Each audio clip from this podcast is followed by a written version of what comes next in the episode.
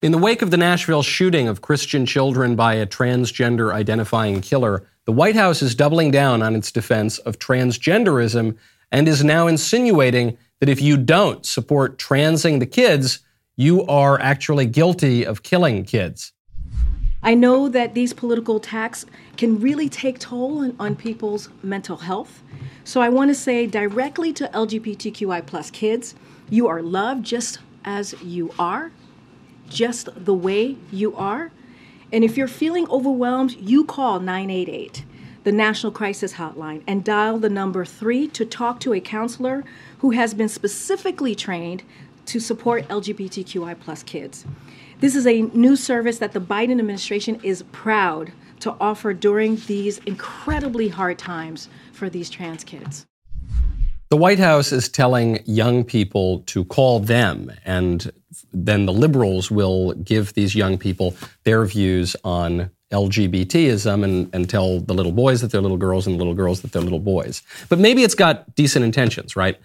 The White House, at least, is right to be concerned about the spike in the teen suicide rate. Teen suicide has jumped 29% over the past decade. Coincidentally, though, that is precisely the same period during which our culture and law began to affirm transgenderism. Also, coincidentally, as the culture and law affirmed transgenderism, transgender identity among the youth skyrocketed. Young people, teenagers, and young adults now identify as transgender at more than twice, almost three times the rate of all U.S. adults. And I know that correlation does not imply causation, but it does raise a question. Is it possible that all this transgender affirmation is having the opposite effect that we're told it does?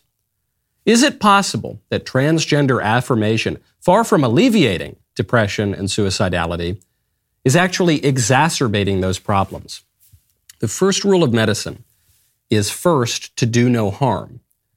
If these two novel trends, transgenderism and teen suicide spikes, have been overlapping almost perfectly, is it possible that those two things might have something to do with one another? Is it possible that the true cause of the spike in these particular deaths, the spike that liberals histrionically have been calling a genocide, is it possible that the driver of those deaths is not transphobia, but transgenderism itself? I'm Michael Knowles. It's The Michael Knowles Show.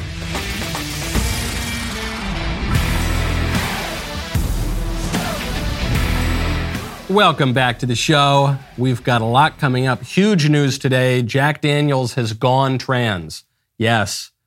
On the heels of Bud Light going trans, Jack hasn't exactly gone trans, it's gone drag. But a lot of conservatives are complaining about this. I'm, I'm not complaining, actually. I'm reserving my ire here. We'll get to why in just a moment.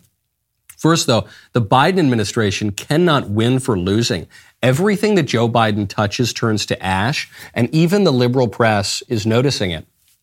On the this was Thursday night, Thursday late afternoon, there was a, a news dump, and the news dump was that the uh, Afghanistan withdrawal report is finally coming out. This is now long overdue. And even Ed O'Keefe at CBS News, not exactly a right wing outlet, called out John Kirby over at the White House and said, wait a second, why, why are you dumping this report right before Good Friday, right before everyone's taking time off for Easter? This, this is, you're obviously just trying to hide this. So, John, thank you for doing this, but I think I speak on behalf of my colleagues in this room, and we want the record to reflect that this was sent to us about 10 minutes before the briefing began, with little notice, and it's the very definition of a modern major holiday news dump. You're releasing this uh, at the beginning of the high holidays, and after months of requests from Republicans and the broader public. Um, so why today? And is this all we get? And is this a response to the studies that were done by the agencies? Or is this considered a summary? So good on Ed O'Keefe for calling him out like this. It obviously is a major holiday news dump. And why are they doing it? It's because the Afghanistan withdrawal was a complete debacle. It was uh, tragic and a huge embarrassment for the Biden administration. And so the only option they've got is to sweep it under the rug. That is their best bet. There's no other way. Yes, it's embarrassing that they're being called out for, for the holiday news dump, but It's less embarrassing than having to actually answer for this. The, the Biden foreign policy has been a complete disaster. And we, we've just heard about this from Russia. Russia is now saying that, that the U.S. is in a hot war with Russia. Not a Cold War, not a new Cold War, not a proxy war through Ukraine. Russia's saying we're in a hot war. They say, quote, I think we've already passed the period of Cold War. Now we are in the phase of a hot conflict with the United States. We are witnessing the direct involvement of that country in a hybrid war with Russia on various fronts. The way our American opponents are recklessly, provocatively, and in many respects, absolutely carelessly moving up the escalation ladder, the way they are blinded by their absolute absolutely absurd certainty about their ability to inflict a strategic defeat on Russia makes one doubt their mental faculties and their common sense. I've told you before, I'll say it again. The best kind of propaganda is the kind that's true. And is this propaganda? Yes. And is it true? Yes, it is also. I am seriously doubting the mental faculties and common sense of my leaders here in the United States.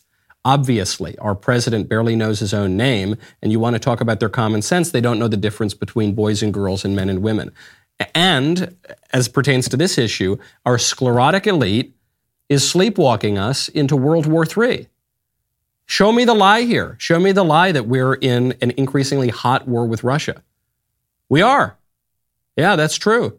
It's not a war that the American people seem very much to want, but it's a war that was forced upon us, and it's been building for a very long time. And it would be one thing if we had an agile, intelligent, serious elite that was running the country that was waging this war, but we don't. We have Joe Biden, who doesn't know what day it is. We've got Mark Milley, who wants to focus on white rage and critical race theory for his poor troops. We've got We've, we've got the Admiral Levine, Assistant Secretary of Health, who says we need to trans the kids. We've got John Kirby over there, a spokesman who, who is uh, trying to cover up all the failures of the Afghanistan withdrawal from the political class. It's just a complete joke. And by the way, we've got Vladimir Zelensky, the leader of Ukraine, who says that Joe Biden essentially caused the war because Joe Biden pulled the pressure off of Russia in the form of lifting those sanctions before he reinstituted the sanctions, and because Joe Biden literally invited Putin to invade part of Ukraine. He said, if it's only a minor incursion into Ukraine, then it won't be that big of a deal. And so what does Putin do? He invades Ukraine. And now what's happening? We're just escalating this war mindlessly and mindlessly. He's saying this is this is increasing by the day. And it is. Wars have started over a lot less. Hot wars have started over a lot less. I love to, the, the Russia points out, says the, the, absurd certainty about America's ability to inflict a strategic defeat on Russia. It increasingly seems like an absurd certainty because we were told that those, those sanctions, we are going to rally the whole world, we are going to impose those sanctions on Russia, it was going to destroy the U.S. economy. And what happened? It basically boomeranged back on the United States and Europe, especially Europe. But it hit back on the West. We didn't cripple Russia. We didn't end the war. It didn't work. I don't consider that a knock on the US, and I don't consider that something to be admired about Russia, but it's sure as hell a knock on our elite. These guys don't know what they're doing. And now we're trusting them to what? To talk us down from World War III? No way. They're going to get us into World War III if we're not in it already. And then do you trust them to wage World War III? I don't. I don't trust Joe Biden to go buy the right ice, ice cream down the street.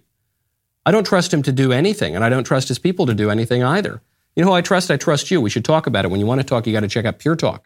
Right now, go to puretalk.com, enter promo code Knowles. Prices of essential goods are not coming down anytime soon. You need to start looking at ways to cut costs. One of the ways you can do that is by making the switch to Pure Talk. Pure Talk saves the average family over $900 per year.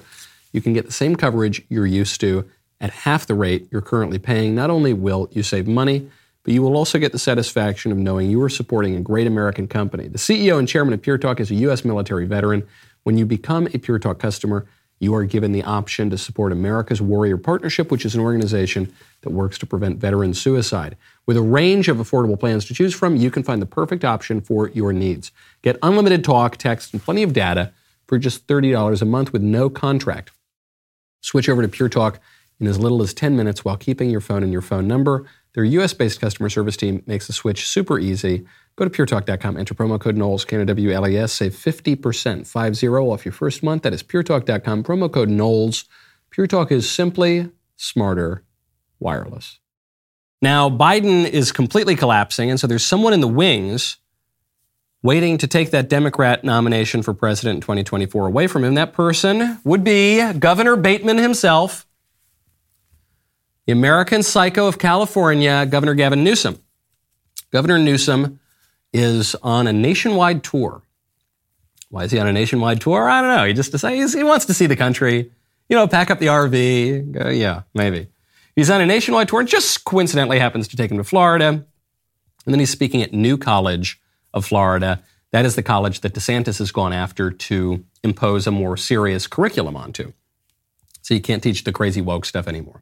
So Gavin Newsom is taking his fight against what he calls authoritarian leaders to Ron DeSantis' backyard. And he's going to visit the new school because Ron DeSantis gutted the diversity office of the new school and they're trying to have the new school teach kids things that are real.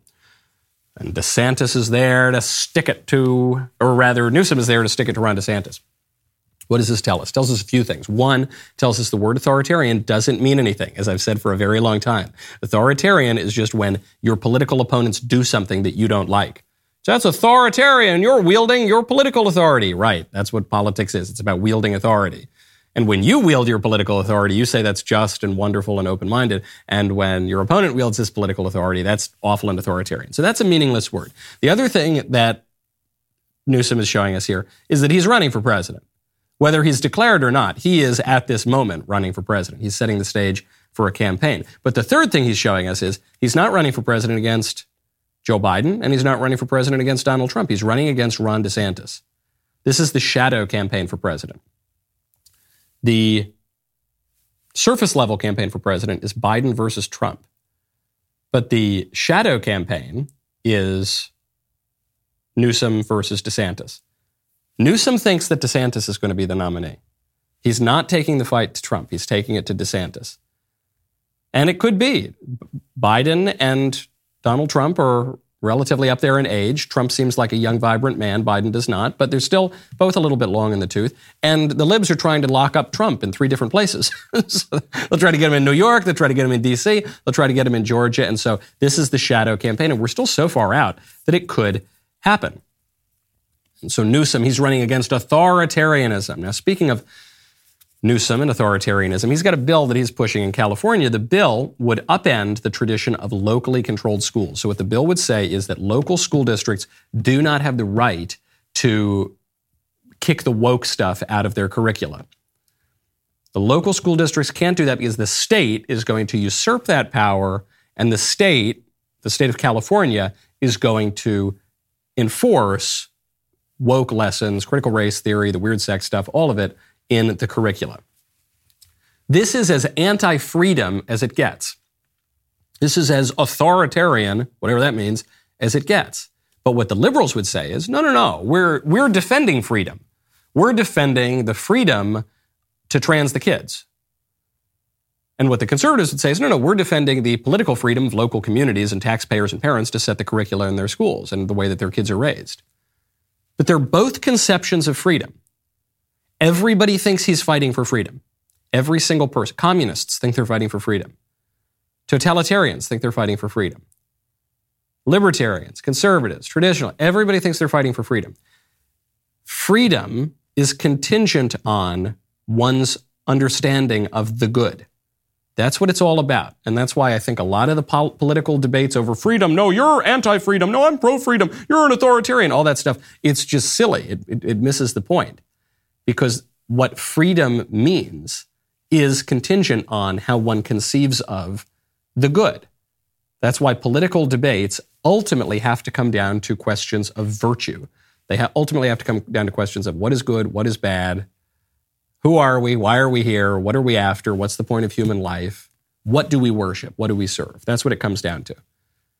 And the liberal conception of freedom is not liberty traditionally understood. The liberal conception of freedom is licentiousness. It's the freedom to do weird sex stuff. It's the freedom to do drugs. It's the freedom to loaf around. It's the free, it's the freedom to daydream and have delusions. And the right wing conception of freedom is the freedom to do what we ought to do, and the freedom to have a thriving political community, and the freedom to make decisions about how your community is going to run through self government, through school boards, through setting curricula. That's that's the right wing. They're, it's they're two di- totally different conceptions of freedom. One of them happens to be a correct sense of freedom, but but they're they're all going to claim that. And so uh, enough about the piffle of well, you're illiberal. No, you're illiberal. No, you're authoritarian. No, it's just what is good? What do we want to do? How do we get along together? How do we do good and avoid evil? The basic charge of any society and of any individual. Now, speaking of changing conceptions of the good, Disney. Disney, they did it again. Disney is changing the lyrics to The Little Mermaid, specifically the song Kiss the Girl. Now, I have not seen The Little Mermaid since I was about five years old. I don't remember anything about it, really and I've never read the Hans Christian Andersen book. So I, all I remember really is that song. You got to kiss the girl. I, I don't even really remember how the tune goes. So go on and kiss the girl. You know that song. So that's the song they're going to change. And why? You know why they're going to change it. You're not allowed to just kiss a girl anymore. You're practically a rapist if you if you kiss a girl. If you like a girl and you're kind of flirting with each other, and then you lean in, you know, and have a little have a little smooch. Well, that's you're not allowed to do that. You need to get written and notarized letter of consent from her, witnessed by three different people, signed off on by a judge. That's the then maybe you can consider sending her a telegram to ask if she might be willing to kiss you. What are the lyrics? These are the lyrics they're going to change. Yes, you want her. Look at her, you know you do. Possible she wants you to. There is one way to ask her. It don't take a word, not a single word. Go on and kiss the girl. This is this is an even sillier version of the left wing temper tantrums over "Baby, It's Cold Outside." They say, "Oh, it's not consensual. It's rapey. It's coercive. It's no, it's romantic. It's romantic to go up and you're you go up and you're flirting with the girl and you both kind of like each other and you both kind of lean in a little bit and then what do you do when you smooch and she like, oh, she likes to kiss you. Or you know what? Maybe she doesn't like you to kiss her, and so she turns her head away. And that smooch lands on the cheek, and you got rejected. Okay. All right, there you go. At least you tried to kiss the girl. The libs have lost a sense of romance. They do, that's why they don't get kiss the girl.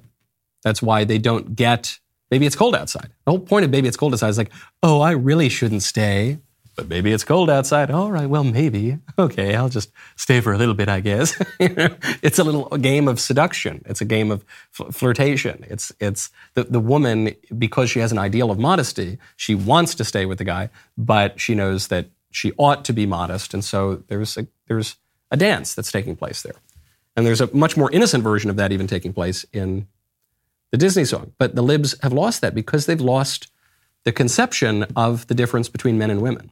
For the libs, everybody's the same. For the libs, everybody's just, we're all just kind of blobs. We're all sexless blobs. And so you got to, tr- this started with feminism, but you, that means you, you can't treat male female reactions as something special and fun and coquettish. And no, no, no. It's just, we're all just blobs. So you, you should treat your romantic partner in the same way you'd treat your accountant. It's completely ridiculous. And, and you see the, the height of this uh, in yesterday's great international holiday. It was International Asexuality Day. Did you know that asexuality, which literally means you're just not sexual? Uh, but then I saw a meme going around. They're all ex- these explainer memes from the sexual revolution. And this one, it said asexual myths. Here are the myths. All asexuals hate and don't want sex. And the correction is not all asexuals feel this way. Okay. Uh, myth asexuals don't want to be in relationships response. Many do with or without sex. So not even just without sex, with, with or without. Asexuality is a choice. Someone says, no, you're thinking of celibacy or abstinence. We can't stop being asexual, but asexual means, what does it mean?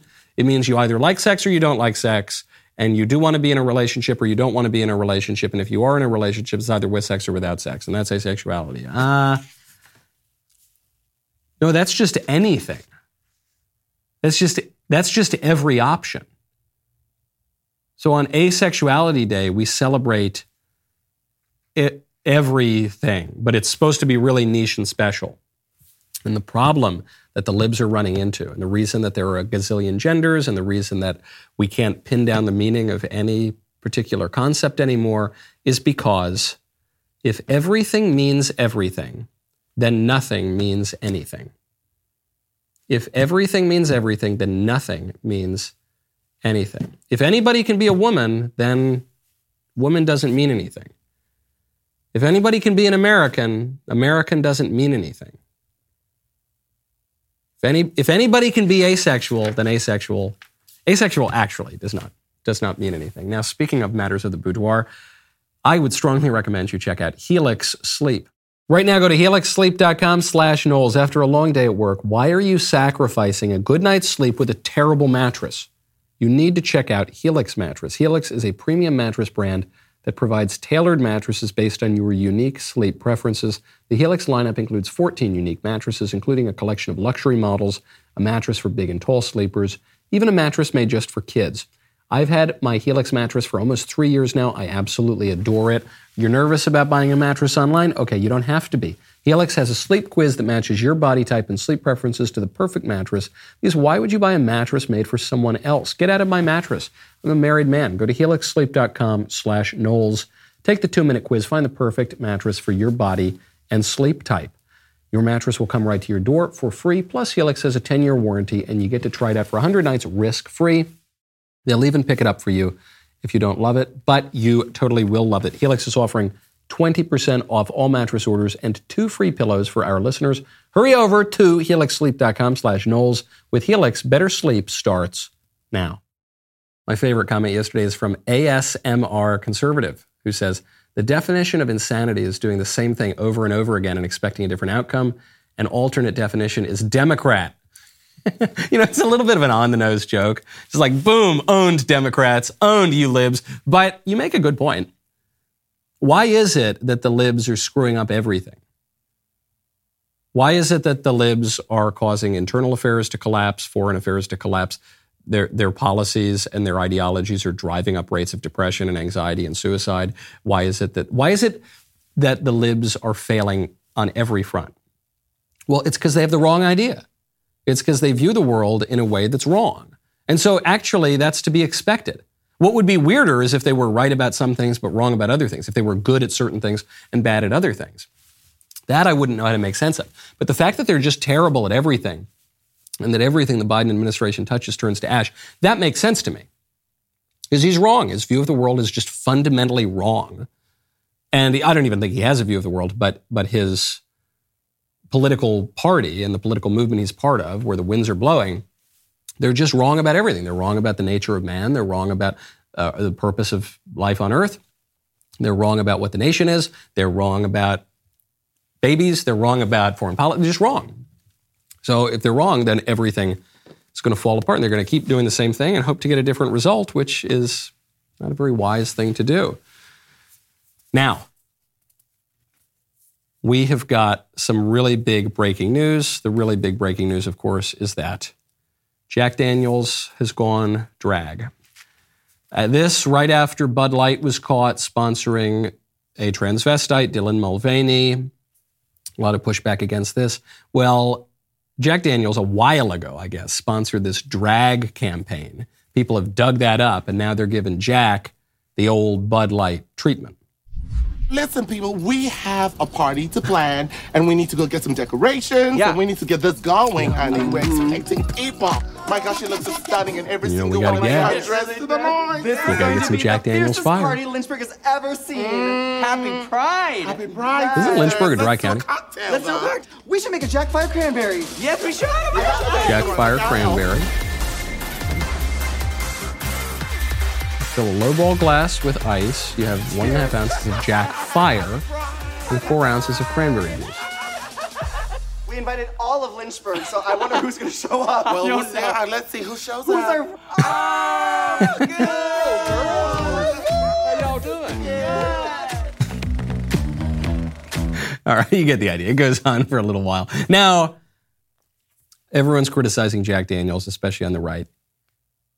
I, however, don't have a huge problem with this. I don't have a huge problem. I have a huge problem with Bud Light. I have less of a huge problem with this because it's not that Jack is advertising their regular Jack Daniels here. It's not good old number seven, okay? It's not that Jack is advertising their Gentleman Jack, their higher end whiskey. You saw the specific product that they are advertising here is Jack Fire. It's their ripoff of Fireball cinnamon flavored whiskey. And 100% of the people who drink Jack Fire are at least homosexuals. At least.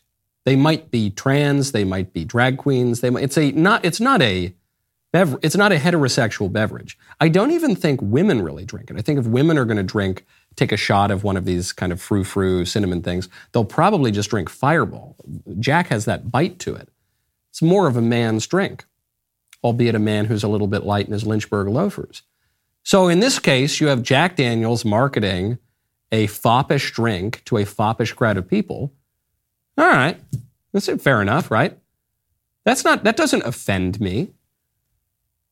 What what offends me is when Bud Light markets a drink that is only consumed by frat stars and construction workers and dudes at baseball games and markets that to transvestites who actually claim to be women and who who dance around and make awful caricatures of women all the time. That bugs me. That that's a real finger in the eye of the customer base of Bud Light. But for Jack, that's okay. I don't mind. So as long as they don't do it to old number seven, I don't really, that's okay. That's fine. It fits. It fits. I don't mind when weird cultural movements are at least coherent or semi coherent. What bothers me is when the LGBT gay Gestapo just tries to colonize everything else. And they try to go in and take normal products, you know, sports bras from Nike, and then put them on this dude and say, you know, just do it. No, I don't want to do that. I don't do that. Or when drag queens go in and they start jiggling for elementary school students. Drag queens, if you're going to have a drag queen show, that belongs in a weird part of town in some weird kind of seedy cabaret late at night with a guy checking IDs at the door. If you're going to have it at all, it certainly doesn't belong in elementary schools. That's the real, that's the real issue here.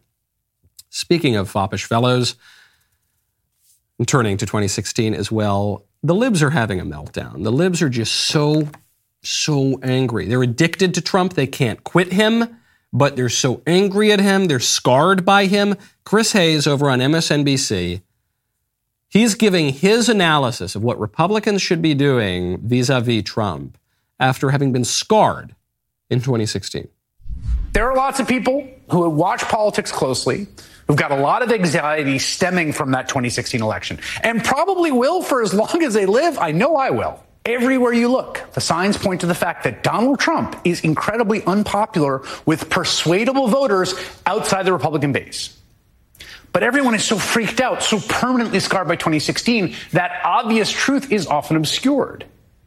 And the truth is that Donald Trump, listen to me now, does not possess a magic power that turns political gravity upside down. He is an unlikable figure who lots of persuadable voters find repulsive. At some point, Republicans are going to have to face this reality. The guy's utterly toxic. As long as you keep supporting him, you're going to lose a lot of winnable elections. Donald Trump is so terrible and everyone hates him, and you better not run him for president. Says Chris Hayes, the big lib on the Big Lib Network. Don't do it, Republicans! Why won't you listen to me? Trump is terrible and uh, he's awful, and you're going to lose if you don't do what I say. Get rid of Trump. I hate him so much. I don't know. He's kind of convincing me that Trump's the guy. if if MSNBC, out of such concern for the Republican Party's electoral viability, MSNBC says, "Look, we really have your best interests at heart, Republicans. I really look. I want Republicans to win elections. I know I'm a lifelong Democrat and my whole network exists just to get Republicans out of elected life, but I'm, look, I'm taking a break from that. I'm really concerned for you. I'm just telling you, you, you'd be crazy to nominate that guy Trump. He's, he's a, so easy to beat. That guy is so easy to beat for president that we're trying to arrest him in three different locales in America to keep him from campaigning. Yo, because he, he's so easy. You know, you get him out there, and the more people see of Trump, the more they're going to hate his guts. That's why we're doing everything we can to shut him up and keep him off the campaign trail and ideally just put him behind bars. Well, does that make sense to you? That doesn't make sense to me. I don't know. And the, the permanent scarring, that's the key too. The key is that the political class, which is mostly liberal, but it includes some squishes and establishment Republican types, it was unthinkable to them that Trump could be elected. It was unthinkable. It was traumatizing to them because the, the options for America, we've got the far left over here, we've got the center left over here, and the options were supposed to be between those two poles. And that was it. Well, and it's okay. And sometimes, sometimes you get a Bush, and sometimes you get a Clinton. But you know, it's uh, well, and we'll complain about it. But you know, those are the options. And then when you had someone come in and say, actually, no, you guys are wrong on trade, you're wrong on foreign policy, you're wrong on abortion, you're wrong on manufacturing, you're wrong on all of it. That was that that short circuited the liberal class. I'm not saying Trump can win in 2024. They'll, they might just say, nope, we're not going to let you win. even if even if 80% of the people vote for you, we're not going to let you win again. But it does show you the real threat that guy posed. How many years later are we? Seven years later, they still can't get this man out of their head. He haunts their dreams. We're coming up on almost one year since the release of my buddy Matt Walsh's groundbreaking documentary, What is a Woman, which exposed radical gender ideology for what it is. You'd think this would be ample time for people to come up with an answer to the question. You would be wrong. As Matt discovered at the YAF Q&A in New Mexico just a few nights ago, their answers to the question are still just as confusing and nonsensical. They don't, they don't have answers. I saw, I saw this clip from Matt. I said to Elise, I said, didn't, shouldn't they have thought of an answer? The movie came out over a year ago. There's this great clip going around from Matt's speech where a self-identified trans woman meaning a, a, dude, attempted to answer that simple question What is a woman? Here is what that person responded Quote, A woman is somebody who is included and respected and seen and participates in society and recognized by other women. Uh-huh. Uh, what? Hmm? If you haven't seen What is a Woman, or if you're on the left and somehow still find yourself confused by biology, I've got great news. You can now get 30% off your Daily Wire Plus membership when you use the code WOMAN. If you've already seen the film, then you understand how important it is. If you haven't or know someone who hasn't seen it, tell them to watch it. We need to start recruiting more people back to the side of truth and reality. To watch What is a Woman, join now at dailywire.com slash subscribe and use code WOMAN to save 30% off your membership. And here we go, baby. My favorite time of the week when I get to hear from you in the mailbag. The mailbag is sponsored by Pure Talk. Go to puretalk.com Select a plan, enter code Knowles, K-N-O-W-L-E-S, to get 50% off your first month. Take it away with the voicemail bag. Hey, Michael. I'm a UMass Lowell student wondering how I should go about dating in college on a woke campus. By the way, you should totally come to this campus. It would be great. But back to the question, I have tried going to the Catholic groups, I've tried the churches, and the closest I had was a girl who quoted the serpent and then stalked me for like three months. so that wasn't exactly the best experience. And I am still trying with little to no success. So I'm wondering what advice do you have? Thank you and good day. I don't know that you can. I'm not saying don't try. I mean, college, there's a time and a place for everything, and that place is college, as some derelict people sometimes say. But when I was in college, I was still an atheist and a derelict, and you know, I I, I wasn't dating to get married in college, uh, and so there were ample opportunities to you know meet lots of lovely gals. But the the culture when when I was in college, which was now ten years ago, it was a hookup culture. It was unusual for people to date seriously. And it's, I don't think anyone even really liked that fact. They just, that's just what the culture was. And it, it's only gotten worse. I talk to kids on campuses all around the country and they say, oh, yeah, we're in talking phases and you can't, you're not even really allowed to ask, are we dating? And are we serious? Are we going steady? Can I, can I put my pin on you? I don't know. Can we go up to Lover's Point in my old Chevrolet and neck? I don't, I'm just using lines from Happy Days at this point. So I don't know. I don't want to give you false hope. Now, I, think you probably can. You're listening to this show, so you're obviously intelligent. You're obviously wise beyond your years. You're probably a good looking man. Uh, so you can. I think a little bit of confidence is helpful because, on the one hand, if you participate in the hookup culture, there will be an aspect of social proof that will convince other women to be attracted to you. That's how our animal, animalistic kind of psychology works. Uh, but if you're the strong silent type who says, no, I don't want to get in, in, into that kind of nonsense, I want to do the real thing, that will attract a different kind of woman to you and a better woman, actually. So I would just be patient. I would just, and, and if you look around and say, wow, I'm in a degenerate hookup culture where the pickings are a little bit slim around here, that might just be the fact, okay? And you might have to wait until after college to meet somebody or outside of college to meet somebody, or you can do what I did and marry your high school sweetheart. Next question. Hello, Smoky Mike. This is Julia, your number one fangirl. I really enjoyed your Purdue speech. I was lucky enough to go, and unfortunately, my friend was the guy who was yelling at you that aliens are demons, so hmm. I am sorry if he annoyed you. my question is what do you think of natural family planning? Hmm. I know that the Catholic Church supports this, and it's obviously much better than contraception or abortion, but a lot of my friends who practice natural family planning don't seem as open to life as they ought to be as Catholics. So I was wondering your thoughts on natural family planning. Thanks.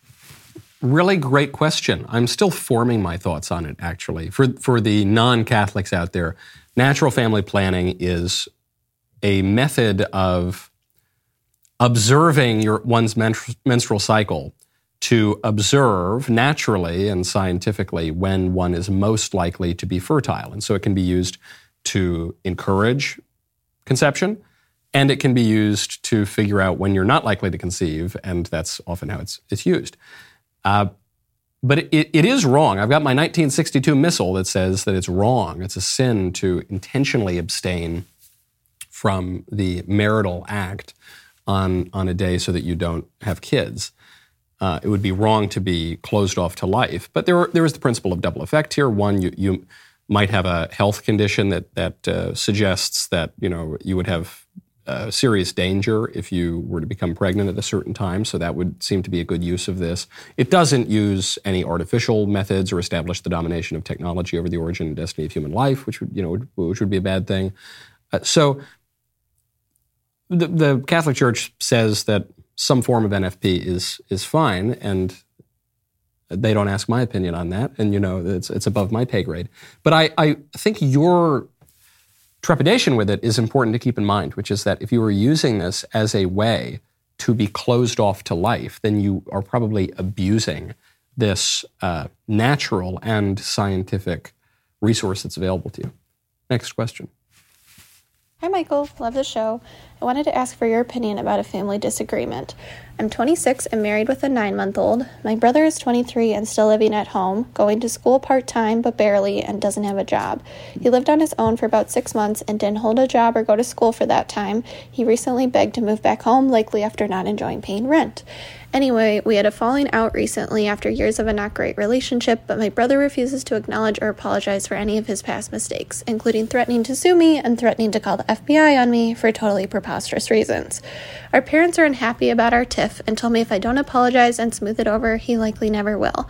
They likely see how this will impact their ability to have our son or future children to their home, and my son's first birthday is coming up. It seems they think I'm being the unforgiving older sister. From a biblical perspective, I believe I can forgive him, but that restoration and reconciliation come from repentance, which is what's missing. What would be your perspective on how to approach this family drama? Thanks. Oh, brilliantly stated, and you, you don't need me to help you understand this. You've got a very clear view yourself and a, and a good view. Sorry to hear you going through that you you want to be forgiving and you want to apologize for anything that you've done wrong. It sounds like your brother's a complete lunatic. And some people have lunatics in their family. Uh, so you could apologize for something you did wrong if you did anything wrong here. But uh, you shouldn't apologize if you didn't do anything wrong. That would be lying. Now, what would I do if I wanted to keep the peace? And it seems like your family, your parents don't think he's moving out anytime soon. What would I do if I wanted to keep the peace? I would probably probably say, "Hey, bro, you know, if I did anything wrong, sorry I ate your cookie that one time. Sorry, I borrowed your Walkman, or I don't know. I'm really dating myself with my references today. Um, and then I would say, you know, we're we're going to come over for my kid's first birthday party, and uh, you know that's just the way it is. So, look forward to seeing you, pal. And he can whine and cry and complain about it or do whatever. He's obviously not a stable person. Um, but you you can't control that. That's totally out of your control. And so, and if your parents say, "Well, we're not going to let you come over because your brother is a nut," well, you can't control that either. All you can do is act in a way that is charitable, which I think you're doing, and forgiving, which you said you will do, uh, but also prudent, you know, and not dishonest. You don't want to you don't want to apologize for something you didn't do, and you don't want to open yourself up to an involvement in his degeneracy and his his bizarre and harmful behaviors.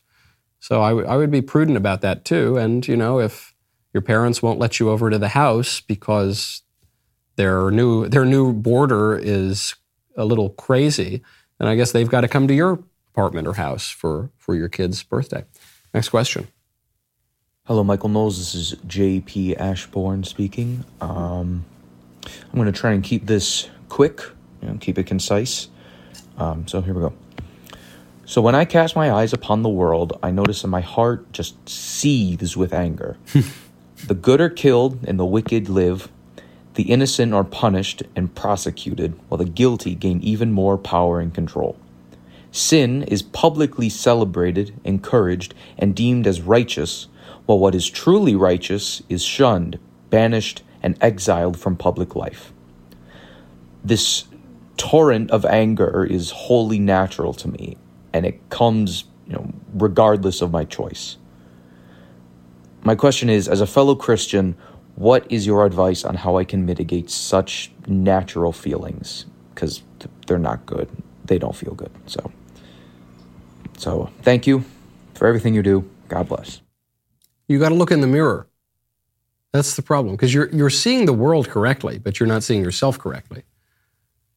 I suspect. I suspect that you are not perfect.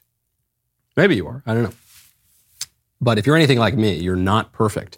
And so it's very easy to see the sins of others and all the problems of the world and you know, pull your hair out about it. But look at yourself in the mirror, look at your own infirmities. I think what you're struggling with is a little bit of wrath, certainly, but it's pride. Pride is the queen of all sins. And you think, this is outrageous and I don't deserve this and I deserve better than this crappy world. And if only everyone were like me, you know. But no, you, you look around and you say, gosh, look at how, look at what a jerk I am. Look at how fallen I am. Hmm.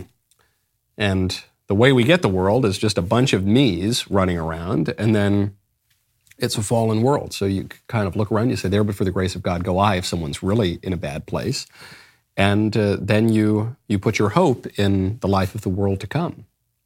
And you, through acts of charity and works of mercy, try to improve the world around you. But I would look around this very fallen world and say, how can I help? What can I do? And how can I stop contributing to all the bad stuff going on? That's what I would, I would do first. Usually, when people are dealing with pride, I say, stop looking at the mirror, look out the window. But with you, with this manifestation of pride, which is the deadliest sin and which we all need to guard against, I would say, stop looking out the window, start looking at the mirror. Okay, let's get to a question from Ricardo. Ricardo says, Hey, Mike, short but so sweet, not so sweet question. How do you answer someone that claims gender and sex are separate concepts? Obviously, the easy answer is to say they've always been the same, but that doesn't seem to work anymore because they'll claim times are changing. Thanks for your input. Well, I think they are separate concepts. It's true that the way the gender ideology works is that uh, really over the last 50, 60 years, they've diverged, and the libs have used this to deny biological reality. There was some precedent for this. I believe gender was used to refer to sex as a synonym for sex as early as the 16th century. But gender expression certainly is distinct from sex, just by definition. Your sex is your biology, derives from your biology, and then your gender expression is your performance of that. And that's why there are effeminate men and there are butch chicks, and that's all true. Uh, and what the libs conclude from this is that if you wish for your gender expression to be very different from your sex, then you should ignore your sex and pursue your gender expression. But I don't see why that's the conclusion. I think it should be the opposite conclusion. You know your sex. You know that for sure, and that sex is immutable. So if you have some fancy about your gender expression that is outside of normal limits of deviation, then you should rein that in because you have not a right to deny the reality of your sex. You actually have an obligation to bring your gender expression into line with your sex. That's what I do. Give them the premise. Yeah, of course. Yeah, there's tomboys. There's guys who are a little bit fey. Yeah, sure. But your sex is real and unchangeable. Your gender expression is quite changeable, obviously. And so when those run into conflict, change the thing that can actually be changed. The rest of the show continues now. You do not want to miss it. Become a member and use code Knowles, K-N-O-W-L-E-S, at checkout for two months free on all annual plans.